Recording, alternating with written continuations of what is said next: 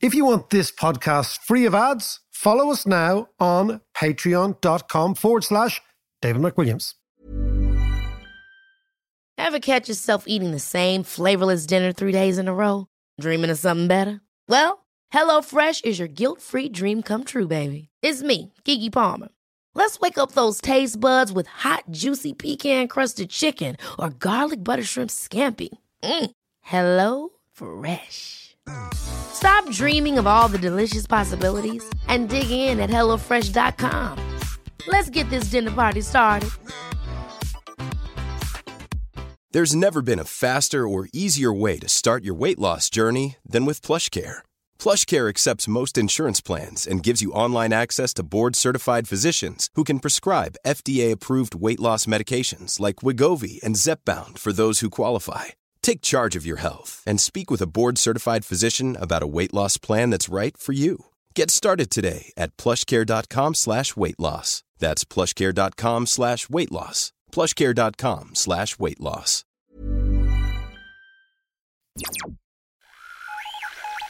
What in the world is happening on Wall Street? Economic indicators. Who knows where this is going to end up? To understand the economy, you have to understand human nature. This podcast is powered by ACAST. How you doing there? It is podcast time. John is just recovering from his uh, performance at the Olympia. I'm all croaked up. And You are all croaked up. Yeah, what a night. What a a, great night, wasn't it? fantastic night. It's a great night. It's Really great enjoyed night. it. And you know what happened to you is you were probably feeling sick up until Friday, Saturday, but the nerves wouldn't allow you to be sick. Yeah, well, I was sick with nerves, actually. was sick with nerves. Well, you didn't seem it at all. It was great. We were, uh, just in case you don't know and you're not around, we, John and I, following the footsteps of, you know, small bands, small, small David Bowie. Bowie and people like that. We we we played the Olympia to a full house on Saturday night. It was fantastic. But the worst thing is it may lead to us inflicting ourselves on a small town near you at some stage over the course of the next year. Watch we may, out. We Watch may out. do a world tour, world tour, European tour. anyway, let us kick off with the news in the last couple of days. The price of oil, John, Yeah. it's gone to $140 a barrel. Do you remember price of oil was below zero? Do you remember you was was negative That's right. two years ago? Yeah. Um, um, in fact, around this time two years ago, the very beginning of the pandemic. But can I just ask a question? I- Am I right in thinking that right now, even though prices are shooting up, the supply of oil hasn't actually changed? No, it's the prospect of the supply chain. Yeah. So it's all it's all the chatter that's people are getting spooked. So Or, or maybe not. Maybe it is the knowledge that at some stage in the near future, the European Union in particular, and the United States also, will stop buying Russian oil. But yeah. we haven't done so just yet. Yeah. But we will stop. But, but that's what I mean. So- that we and once haven't done. And once we do stop the price of oil, that price you're seeing now will be made legitimate yeah, by the fact that supply. it's just interesting how the markets work. well, That's that's all the on. price of nickel has gone up by a thousand percent well, why nickel? because Amer- the Russians make all the nickel in the world. Norse nickel is one of the biggest. Uh, in fact, I've been in Norse nickel, the actual company. All right. uh, which is up in the middle of nowhere, up in the oblast, up towards the Arctic. Mm. The Russians make all the nickel in the world, or almost all of it. Price of wheat going through the roof. Sure, all yeah. these things are a direct consequence of the next phase of sanctions, which will be sanctions on Russia's hard commodities. yeah. And we're going to talk in a couple of minutes to Sony Kapoor about the design of the sanctions, why they've been designed this way, and also how Good, the rest yeah. of the world is, is reacting. But that's what's happening. So if you look now, commodity markets right now, oil, gas, wheat, commodities, all sorts of raw materials, yeah. you know, rare earths, all these things that go into everything, they're all going through the roof now. If Gorby was around, this wouldn't be happening. If Gorby, well, you know, I interviewed Gorbachev. Yes, I know. Yeah, yeah. Yeah, I interviewed Gorbachev, which I think was still for me was my most uh, memorable interview It was years ago, a long time ago. He came to Ireland, and amazingly, from what I can see, I was doing a show agenda on TV3. Yeah, I remember that. And we used to pretend we were RTÉ to get the guests. We used to say, "Oh yes, it's prime time here at RTÉ," and we knew they wouldn't know because they're Russians, so they thought they were going on prime time, huge audience, and it was me and you and my ma and a few others watching. But because I'd been in, in Russia, I had so much interest in it, and Gorbachev to me was, interestingly, a big hero of mine, huge hero of mine. Russians hate him. Russians hmm. can't stand him. But I interviewed him. I sat and I talked to him for quite a while. And it was I actually spoke to him about loss. His wife had just died, Raisa. Oh, yes. And Raisa was actually his complete soulmate, his real confidant, his advisor. And they were they were an extraordinarily close couple. And she was an incredibly intelligent woman. And I just remember I was sitting talking to him. And what I noticed about Gorbachev more than anything else was his extraordinarily kind eyes. I know that sounds weird. Mm. I know it's, it doesn't sound when you're interviewing the former head of the Soviet Union. These are these are things you don't you shouldn't notice, but you do that inside there was a really kind human being. And I asked him about his wife. I asked him about loss. I was much, much younger. He started to spoke to me. I, actually, I have it somewhere. I should actually replay the, the, the, the interview. And he said, like, you know, you're a much younger man, but this will happen to you as you get older. And it was a really interesting Wow. conversation, you know. And the interesting thing about Gorbachev, there's many interesting things about him, but he was really averse to violence. And this would make him completely different to almost all Russian stroke Soviet leaders. He only at the very, very end of provocation did Gorbachev ever really legitimize violence against protesters. yeah. And many, many historians would suggest that maybe he should have done more of that, that he should have held the power. But I think It wasn't within him. it wasn't within him. He wasn't a, he wasn't a hmm. violent person. And he was an extremely brilliant, very, very, I mean, most Russians would say he was the man who destroyed the Soviet Union. And he got into power in 1984, 85 after a series of corpses had been running the Soviet Union. Yeah, You're kind of yeah, yeah. warming these fuckers up, right? after Brezhnev, there was Andropov and Chernenko, and it, there might have even been another one. And he came in and he was younger and he was different. And he'd also been in the West. He'd been in the West. He'd actually been on a driving holiday with his missus. Oh, right? really? In- Road trip. in, yeah, a road trip in France. and he'd seen what was going on. wow. And he was trying to, you know, modernize. But I mean, what is interesting about Gorbachev and interesting about all the Russian leaders since Stalin, well, certainly since Khrushchev, is the role of oil prices and commodity prices in the superpower politics, right? So if you look at when oil prices started to rise very, very rapidly from 1973 and then peaked in 1980, mm. okay? This was the period where the Soviet Union, it was the best time in the world to live in the Soviet Union. If you talk to people in the Soviet Union who lived in the 70s, they were called the Brezhnev children, and they had consumer goods, or enough of them. yeah. They had jobs. They had places to go. They could go on holidays all around the Soviet Union at the time was huge, and they could go to Cuba, and they could go to parts of Africa, and they could go to you know client states all over the world. Russia was, Soviet Union was a huge power. It Yeah. was driven always by oil revenue. So as oil prices increase, what you get is this expansion of the Soviet Union. And again, this masks the fragility of the system because, unlike China now, so for example, the reason that China and Japan are so brilliant at manufacturing is they have no energy. The reason that mm-hmm. Germany is so brilliant at manufacturing, it's got no energy, right?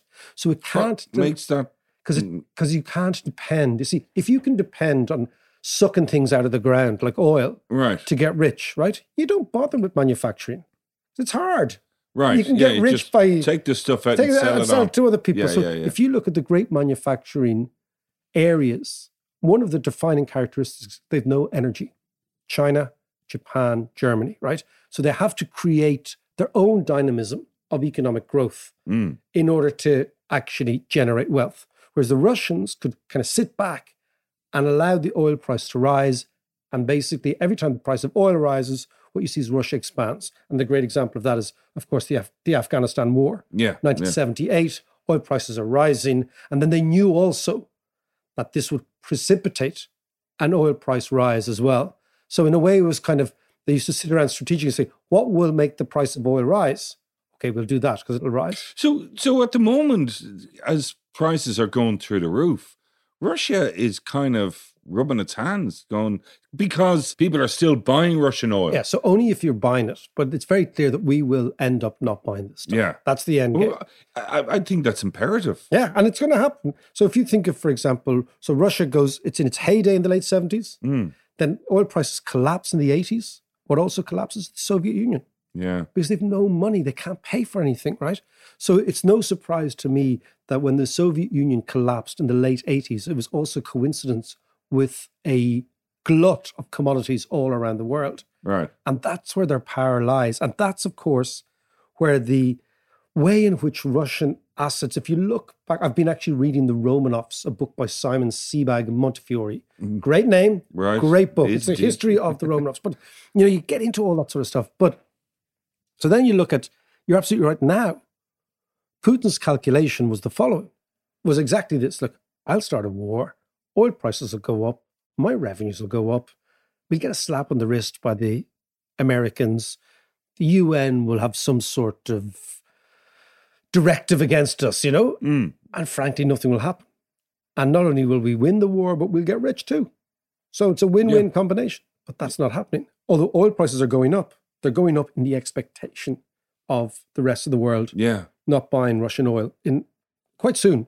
I mean, I think we'll buy it now up until the summer, and then you'll see that the Europeans and the Americans will use the summer to make sure that next winter. Whoa, hang on a second. Up until the summer, that gives him a huge amount of time to to build up a huge amount of resources. Well, let's see, because we're going to talk about how the sanctions are actually operating on the Russians in a couple of minutes, right? But that's what I would say to until such a time, because Europe doesn't want to cut itself off now, Mm. right? Because then what you do is you inflict more pain on yourself than on them. Yeah. That's right. But if you look at, I, I think it's really interesting to look at the way in which assets have been built in Russia over the last 50 years. So the very first period, or maybe 100 years, but let's say the very first period is the Russians build up their oil and gas exporting industry. They suppress wages under the communist system and they pay people in rubles, right? But they're getting paid in dollars. Yeah. So think about what's happening, right? In a normal company, what would happen is the wages of the workers would rise in dollar terms as oil prices rise, and they would get some of the fruits of their labor. Yeah. But in Russia, they suppressed wages by paying people in rubles, which was always a profoundly undervalued currency, number one. That meant that the oil companies, the Russian oil companies, got huge amounts of money. Normally that would go to profits, Mm. but that didn't. It went to cronies, it went to the communists, Yeah. right?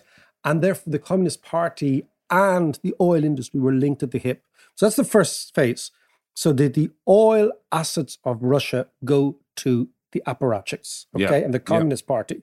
And they're spent in bizarre things like wars in Mozambique and Angola and interballistic missiles and all that sort of stuff, Yeah. right? yeah. Second phase is after Gorbachev is deposed and everything goes up for sale. The oligarchs, people like Abramovich, right, Mm. end up owning the oil industry. Why? Because the Russians gave a thing called voucher privatization. So they gave everybody a little piece of paper so that you owe one millionth of the oil company, Gazprom, okay? Yeah, yeah, yeah. But most Russians said, well, fuck this. I don't want a little piece of paper saying I owe one million. And Abramovich says, I give you real money for it. Because he set up a bank and he says, I give you real money for it. It was like a Ponzi scheme. He got money in, then he got money from the West, and he amassed all these basically tokens and then turned up one day and said, I own everything. Right? Yes, So, yeah, that, yeah, so there's a transfer of wealth. Think of the wealth. The wealth goes from the Russian people to the Russian state via the oil. It then goes from the Russian state to the oligarchs Mm. under Yeltsin. Then Putin comes in and he says, Ah, here, I want some of that back for me and my lads. Yeah. So most of the oligarchs, like Abramovich, did a deal with Putin, right? So that's the, the second transfer of wealth. First transfers from the people to the state. Second, from the state to the oligarchs under Yeltsin. Yeah. Third, from the Yeltsin oligarchs to the Putin oligarchs. And the fourth was again people like Abramovich get the money out of Russia Which and they buy trophy. bit. They buy trophy assets like Yeah. Chelsea, right? Yes. Yeah. so yeah. Yeah. Chelsea is the byproduct of probably the most kleptocratic stroke ever played on a sovereign nation, which is Amazing. Amazing. gets, and now the fifth one is we're robbing it back. this is what's happening. Abramovich has to sell it yeah, because yeah, the. West is now confiscating the assets of Russian oligarchs who confiscated the assets of the Russian state. So, in fact, the West is doing what the Russian state should be doing. And if, fantastically, and it's interesting, there's a lot of stuff saying that all that confiscated wealth could be put in a fund to be given back to the Russians. Right. Okay. If this war ends, if Putin is deposed, if there is a reconstruction of the so the Russian economy, which could be quite fascinating. That's quite a carrot for the, the Russian people to rise up again. But your, man's, your man's not going to tell. There's no way he's going to tell him that. no, no, no. We will tell him. Listen to the Dave McWilliams podcast. Shh, come here, come come here, come here, come here. Wait till I tell you. Slushai, slushai, slushai, which means listen in Russian. Slushai, slushimo. Okay. Anyway, so that so that's the way it works, Right. right? And that's the role of Gorbachev. That's amazing. So basically, if you want to understand Russia, understand Chelsea. Overpaying for shit players. Okay. Yeah, yeah, yeah. Well, Winning- I'm not going to get into football. winning here, a few trophies, okay, winning a few trophies, but frankly, Chelsea, there are thousands of Chelsea type assets. There could be vineyards, there could be yachts, there could be. But Yeah, this yeah, is yeah. how the Russian oligarchs recycled the money of the Russian people, right? Yeah. And became immense, hugely rich. And right now, what the sanctions are doing is they're basically saying, see all that money you took off the Russians, we're going to take it off you, which is quite interesting. Yeah. Yeah, And yeah. of course, what they're saying is, we might let you keep a bit of it, but you've got to knock on the door of Vlad and say, Vlad, time to go. yeah. And that, I presume, is, is the strategy. But it is interesting the way in which you go from Khrushchev to Brezhnev to Gorbachev to Yeltsin to Putin. And it's like everything, John, just follow the money. It leads you to where the real truth of the matter is. And that's what we're going to do now. Is we're going to talk to a fantastic macroeconomist, Sony Kapoor. He's been at the forefront of economic thinking Yeah. macroeconomic thinking. Great guy. Just look him up. Google Sony Kapoor. He's a great guy. He's in India now.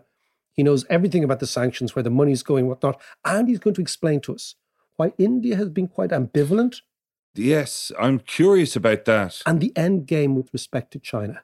So let's go to Delhi, because we kind of like going around the world, don't we, John? We do. and we'll talk to Sony Kapoor.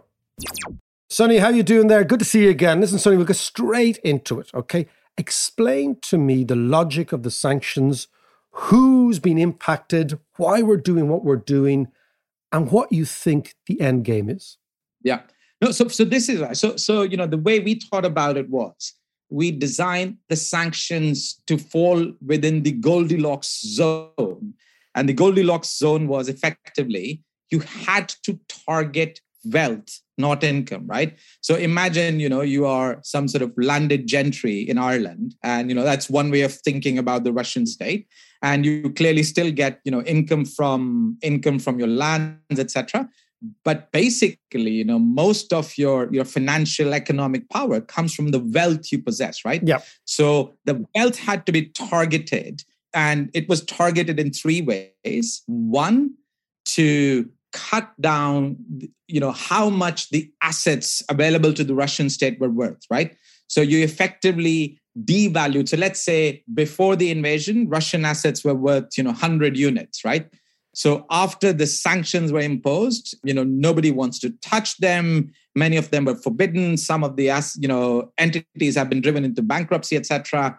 I would say, you know, the guess I made in a Wall Street Journal interview on Saturday, the day after the invasion, was I said most Russian assets would now be between somewhere between 25 to 75 percent of their value before the invasion, which is a very substantial drop. Sure, right? So no, imagine all your wealth falls very, very substantially by roughly by about you know half of the wealth is gone overnight. The second thing we one had to do was even the residual wealth is still very substantial, right? I mean, it's several tens of billions, hundreds of billions of dollars. Is you had to limit access to that, right? And that's why the twin strategy of the seizure uh, of the freezing of assets and there the central bank was critical so i very i pushed super hard on the central bank sanctions because that was the single biggest pot of money and that putin had quite deliberately built up you know in anticipation of you know, sanctions. And I guess he he underestimated, you know, the the willingness to to escalate sanctions to include the central bank, or it would not have been a sensible way of, you know, putting the reserves as he had. And, and so by freezing or limiting access to at least half of the central bank reserves, his ability to, to touch them was substantially diminished.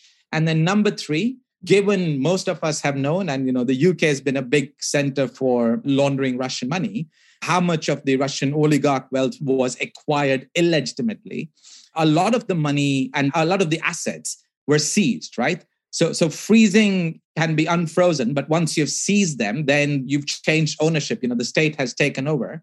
And our suggestion back then on on uh, on Friday was that these assets should all be warehoused in a trust fund that could be used in the future for war reparations and for rebuilding the Ukrainian economy. And you know, if if there is a democratic transition in Russia, we will need several hundred billions of dollars of, of reconstruction aid to go in to help reconstruct the Russian economy.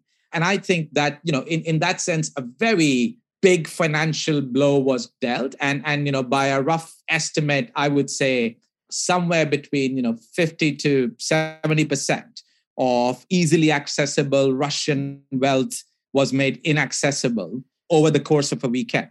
And then we can come to the income part. Now, Sony, can you explain to me and the listeners when we're when you're talking about we and uh, when you're sitting down, who are you talking to? Who's making the decisions?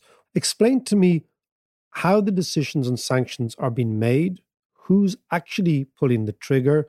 What is the input? What's the committee that's feeding into these decisions? Because I think most people are saying, "Oh, sanctions is kind of opaque." Nobody's thinking, "Well, okay, who's making the decisions? When? How much?" effort went in before, how much of effort went in now, because again, it's very, very clear that these are not sanctions being made unilaterally by various governments, they're being made on a coordinated basis.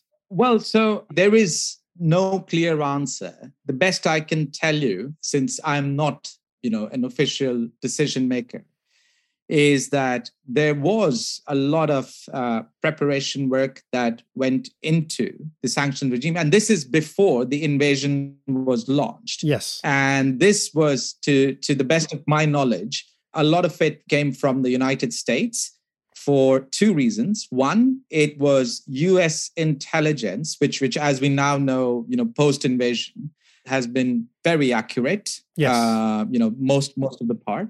And so they did really see this coming. And of course, you know, it's impossible to have 100% confidence.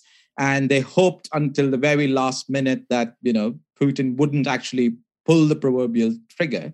But the second is the US has the longest, you know, most detailed experience of extrajudicial policy making. Using the dollar's dominance and the dominance of the US financial system and you know it was the us which has been central in designing all the previous sanction regimes and in fact perhaps coincidentally perhaps not just two days before the russian invasion the congressional research office the independent research arm of the us congress released a fairly comprehensive report on the iran sanctions which you know, you know I, I tweeted out i think the day after and i think so so the, in terms of the let's say the policy input and the parameters and the maps, I think that the US has the deepest experience and led that. Now, of course, you know, the US is far removed physically from this and even financially. And we are literally on the front line in the EU. And there, I think, you know, France and Germany did really, really work as, as a tag team. And led led the effort and and what was really and and you know if you've been following eu politics in details relations between some of the let's say central eastern european states particularly hungary and poland and brussels and the commission have been have been rather strained absolutely. recently. Absolutely. And you know what was remarkable was the speed with which this was set aside to the extent you know poland became the most hawkish member of this coalition pushing for ever tighter sanctions. And so I think it's been it's been remarkable display of unity but coming out of this real existential threat faced by by the European. And now this leads to that big question about, you know, why were the sanctions focused on assets and the capital account and why were, you know, gas and oil and commodities left out? Yeah, because that's the one that, that, everyone's asking in the pub. That's the that's if you go down to the bar, that's that's the okay. Why? So first of all, so the first important point is short of Putin starting to bomb a NATO country or EU country, the biggest leverage he has on us in the EU is turning off the gas, right? Yeah. So it would be shockingly irresponsible for EU policymakers to not launch a war-like footing, you know, contingency planning for exactly that eventuality. Because the question is not whether Putin will turn off the gas or not. The question is when.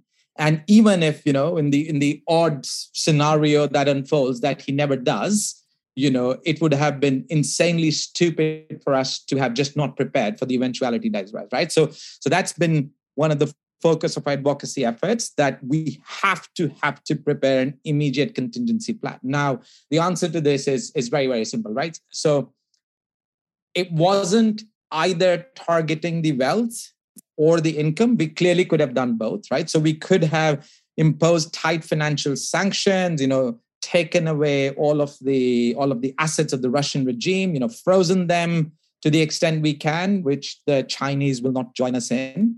And at the same time, you know, shut down all Russian imports of oil and gas and other commodities. The problem is, and this goes to the asymmetry issue. So, number one, the immediate impact would have been to reduce Russia's daily income by one to two billion dollars, right? Yeah. And by targeting the financial assets, we reduced Russia's wealth by somewhere north of you know 300 to 400 billion dollars in a weekend, right? Sure. So clearly an order of magnitude difference. So that was number one. Second is the asymmetry. Now we have already seen just with the rumors of an imminent end to Russian oil and gas, it has sent commodity markets absolutely into you know unprecedented yeah, territory. Yeah, yeah. Nickel, for example, right? And we were already just coming out of a terrible winter, you know, which which apparently was a deliberate strategy of undersupply by Russia of gas, which led to you know political protests, you know, potentially nearly brought some governments down uh, had hugely regressive impacts on the population of, in many EU countries where the poorest had to live without heat. People faced heating bills that were, you know, in some cases ate up their entire salary. So high prices of gas, in particular in the EU, but, but oil more generally, have very regressive impacts impacting those and the bottom strata of, of many EU economies the worst, right? Yeah. And, and we were already coming after out of a crisis where many of them were completely out of pocket. Several, you know, energy firms had failed.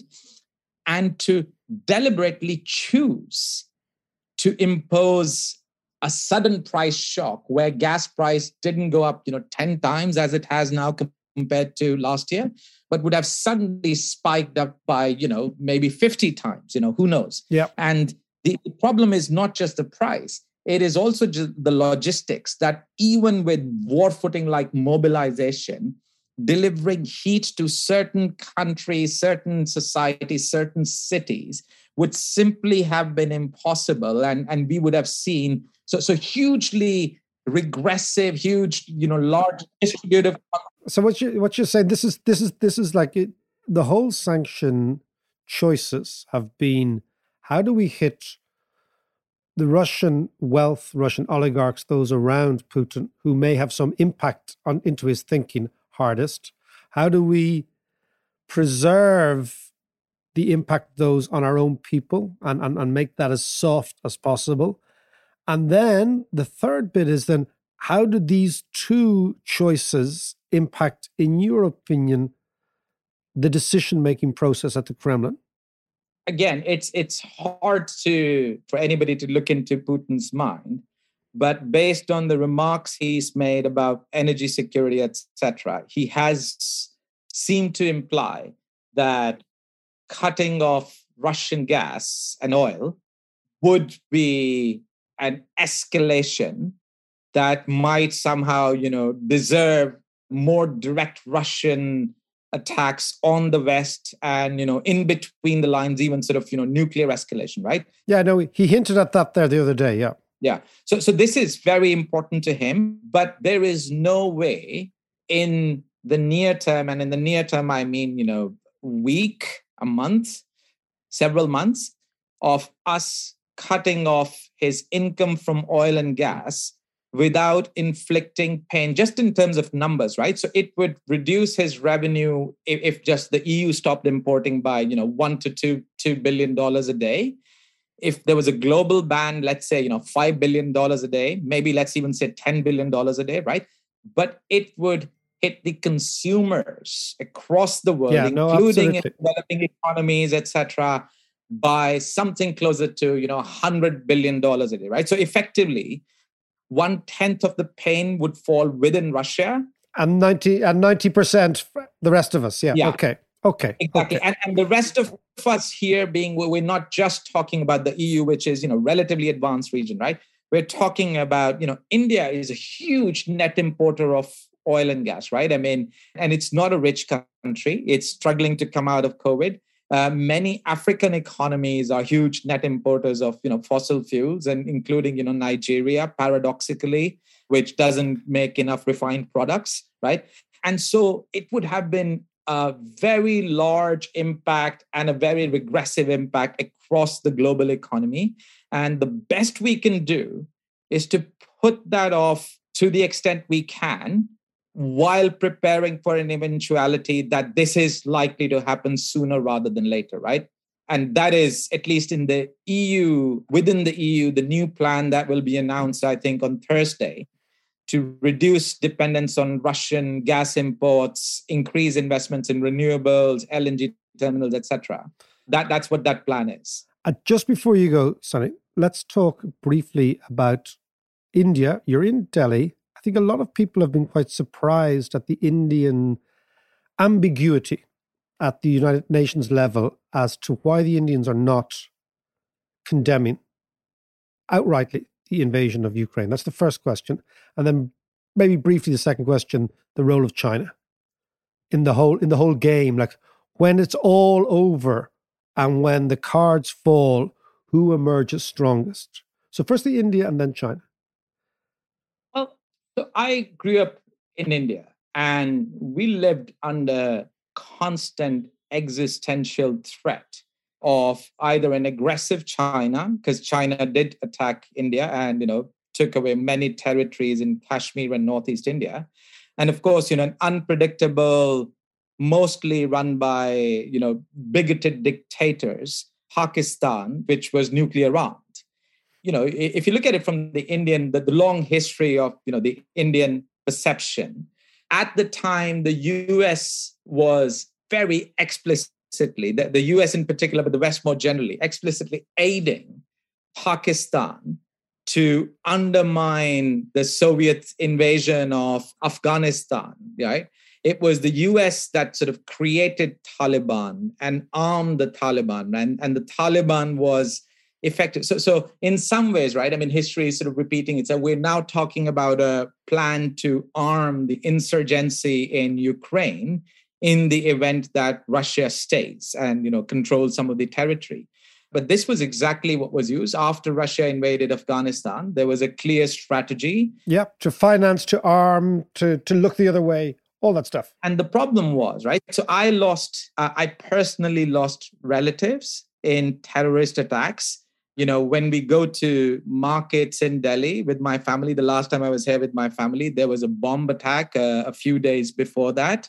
And most of them are you know directly linked to pakistan. And in the long history of you know indian foreign policy the united states has been seen to be very uh, and again you know while professing democratic values etc ignoring the world's biggest democracy and arming the you know the crazy uh, bigoted dictatorship next door to the teeth uh, at our cost right? At india's cost. And the, related to this was and i don't remember the exact history but russia has been india's most reliable supplier of arms you know? So all of the indian air force tanks etc in many cases either the united states refused to supply or there were other complications you know some congressional delegation objected to india getting you know f-16s or you know again i don't recall the details. Yeah but but but russia has been a significant player.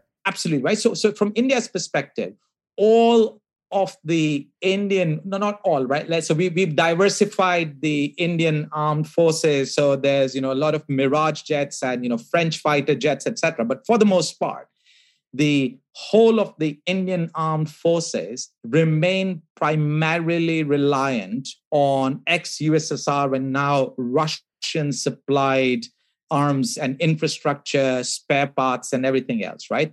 And again, the Indian armed forces in spending are probably you know a pale shadow of how much china is spending arming itself right and it's an increasingly aggressive china and so India feels very insecure, okay. surrounded by both Pakistan and China, both of whom have attacked India in living memory, heavily armed to the teeth, both of them nuclear powers. And India's main arms supply and partner who has occasionally you know stood by india's side using you know its security council veto to support an indian position in the past is seen to be russia right of course you know Indians are horrified. Everybody I speak to is absolutely horrified. But at a geostrategic level, particularly with you know facing serious existential threat from China and Pakistan, India doesn't want to be seen to be doing anything that would burn bridges okay. with Russia at an irreparable level. That, so that explains ab- it to me. Yeah, what was the best possible position one was going to get out of India, given the holistic calculations. And then just finally, China is huge player in all this, basically the kingmaker in all this. Where do you think those cards will land? Well, okay, so, so there's several threads to this discussion, right? So one is folks are, are are saying that you know the whole global financial and trading system will will bifurcate into the China Russia axis and, and the Western led axis, right? So I don't think that is going to happen. I think if you see again, you know, both the impact on Russia of the sanctions and what's happening, and, and just going back to the sanctions for a second, what's been very remarkably surprising, and it's a positive surprise for policymakers, is the acceleration of self sanctioning that is happening and in many ways you know visa mastercard cutting links with with russia you know apple refusing to to yeah sell, sure you know, ibm to, to, pulling out all that sort of stuff. So the companies themselves are doing it. Absolutely right? So so and sanctions you know different dimension of sanctions reinforce each other right? So boeing refusing to supply spare parts to the russian fleet combined with let's say you know apple and and google decide to cut off the mobile ecosystems right? So their people's iphones stop working. They haven't done that yet but and i don't know if that's technically possible. That really really makes it real. So, so the combined firepower of self sanctions together with you know the trading restrictions that are already in place combined with you know the main policy led financial sanctions is huge and will decimating and is decimating the Russian economy, right? And and what's very interesting about that is, and in some ways, you know, China has built more of a self-sufficient ecosystem with you know with with eh, with the internet for example has secured raw material supplies that are better is technically far more competent and unlike russia is a center of you know manufacturing capability is, is sort of the nerve center of, of that in the world right so so if China is thinking that this is the playbook of you know the China Taiwan clash happening. This is you know yeah, and and there be the sequel, right? It's it's not gonna it's not gonna want this one. It's not gonna want this because I mean I would have thought that if two weeks ago China thought, well, look, if the Russians go in, they win quickly, Uh, the Ukrainians turn over. The West kind of shrugs its shoulders. There's a few UN slaps on the wrist. Well, then China say, okay, well, that's a green light for us. But now they must be saying, oh, hold on a second. This is a different ball game.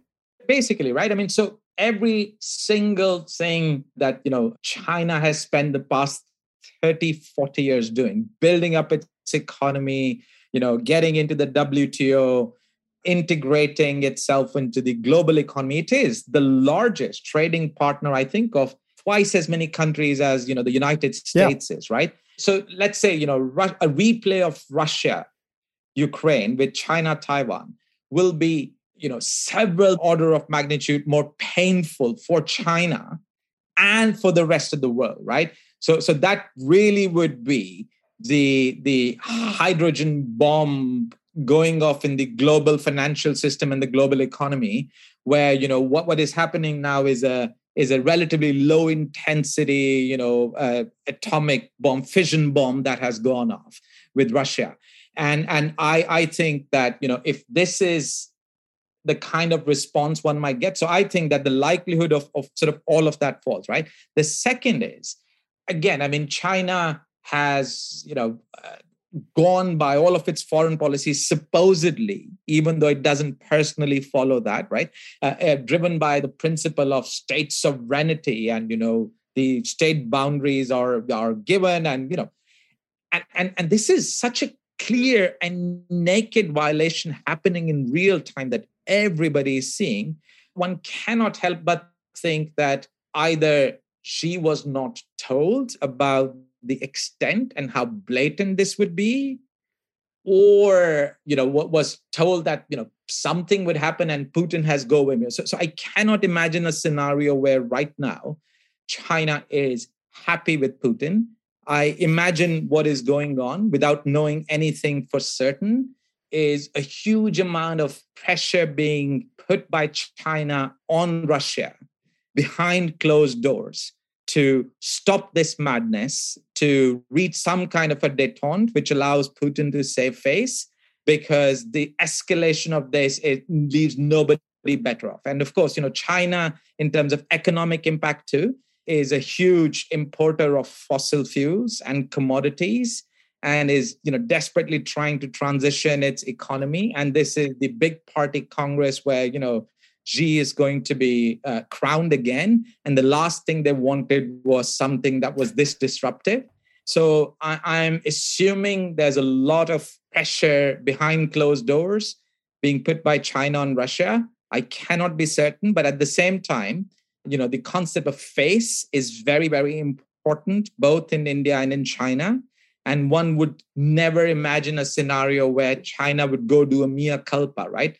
So China will continue to publicly defend the stance it has taken and the grand treaty signed with Russia just before the Olympics, but while applying very strong pressure behind closed doors. And I do not think China is going to bail Russia out of this one. It is not capable of doing it.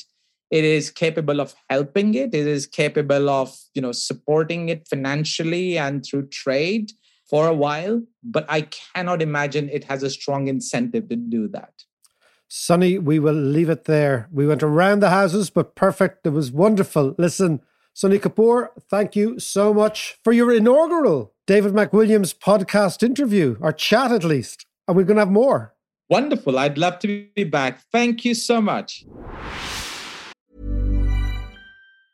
If you thought the only way to get a more defined jawline with natural looking results was through surgery, think again. Juvederm Volux XC is a non surgical injectable gel filler that improves moderate to severe loss of jawline definition and can help you achieve natural looking results with little downtime. Even better, this improved definition lasts up to one year with optimal treatment. No maintenance required. Improve jawline definition for a smooth, sculpted look with Juvederm Volux XC. For important safety information and to find a licensed specialist, visit juvederm.com. That's J U V E D E R M.com. Not for people with severe allergic reactions, allergies to lidocaine, or the proteins used in Juvederm. Common side effects include injection site redness, swelling, pain, tenderness, firmness, lumps, bumps, bruising, discoloration, or itching. There's a risk of unintentional injection into a blood vessel, which can cause vision abnormalities, blindness, stroke, temporary scabs, or scarring. Talk to a licensed specialist to find out if it's right for you.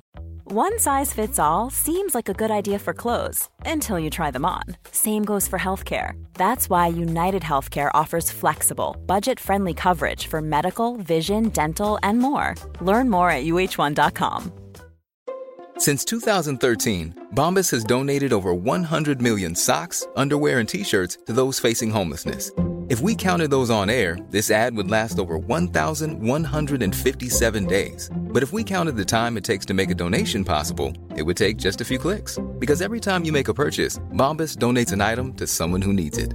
Go to bombas.com slash ACAST and use code ACAST for 20% off your first purchase. That's bombas.com slash ACAST, code ACAST.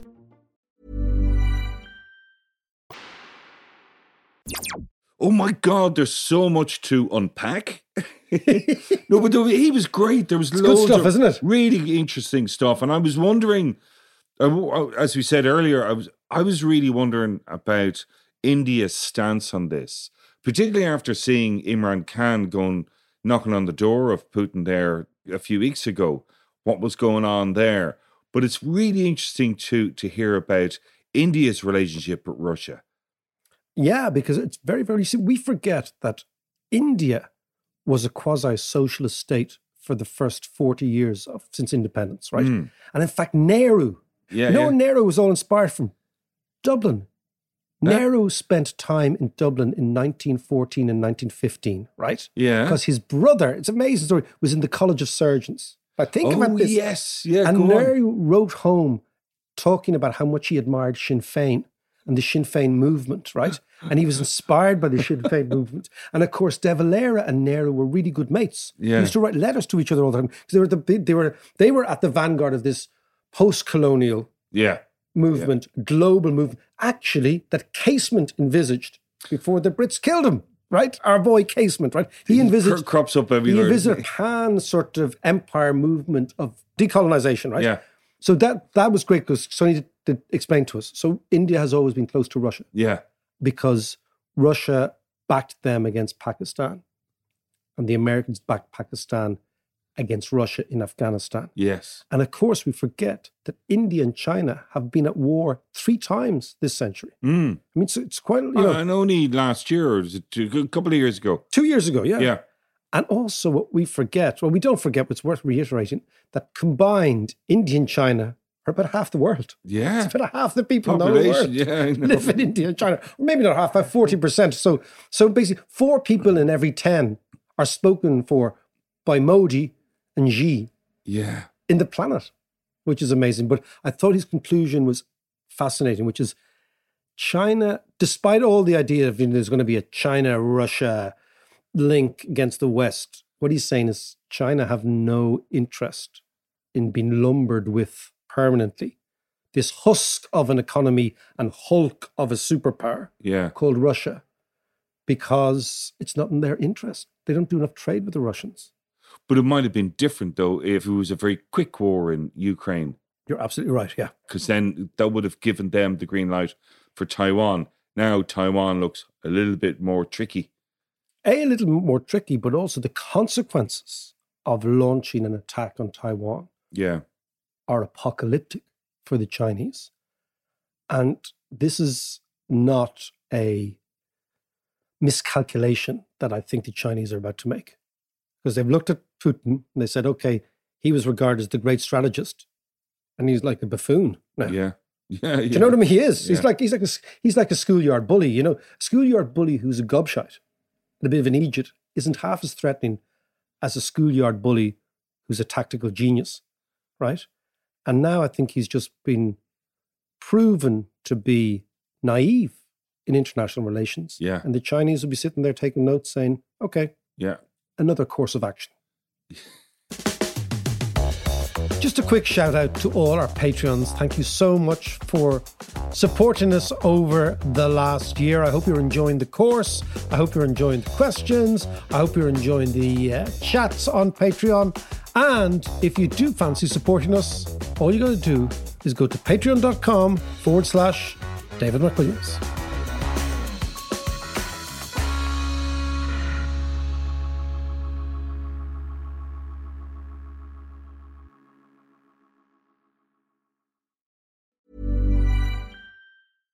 Ever catch yourself eating the same flavorless dinner three days in a row? Dreaming of something better? Well, HelloFresh is your guilt free dream come true, baby. It's me, Keke Palmer. Let's wake up those taste buds with hot, juicy pecan crusted chicken or garlic butter shrimp scampi. Mm. Hello Fresh. Stop dreaming of all the delicious possibilities and dig in at HelloFresh.com. Let's get this dinner party started.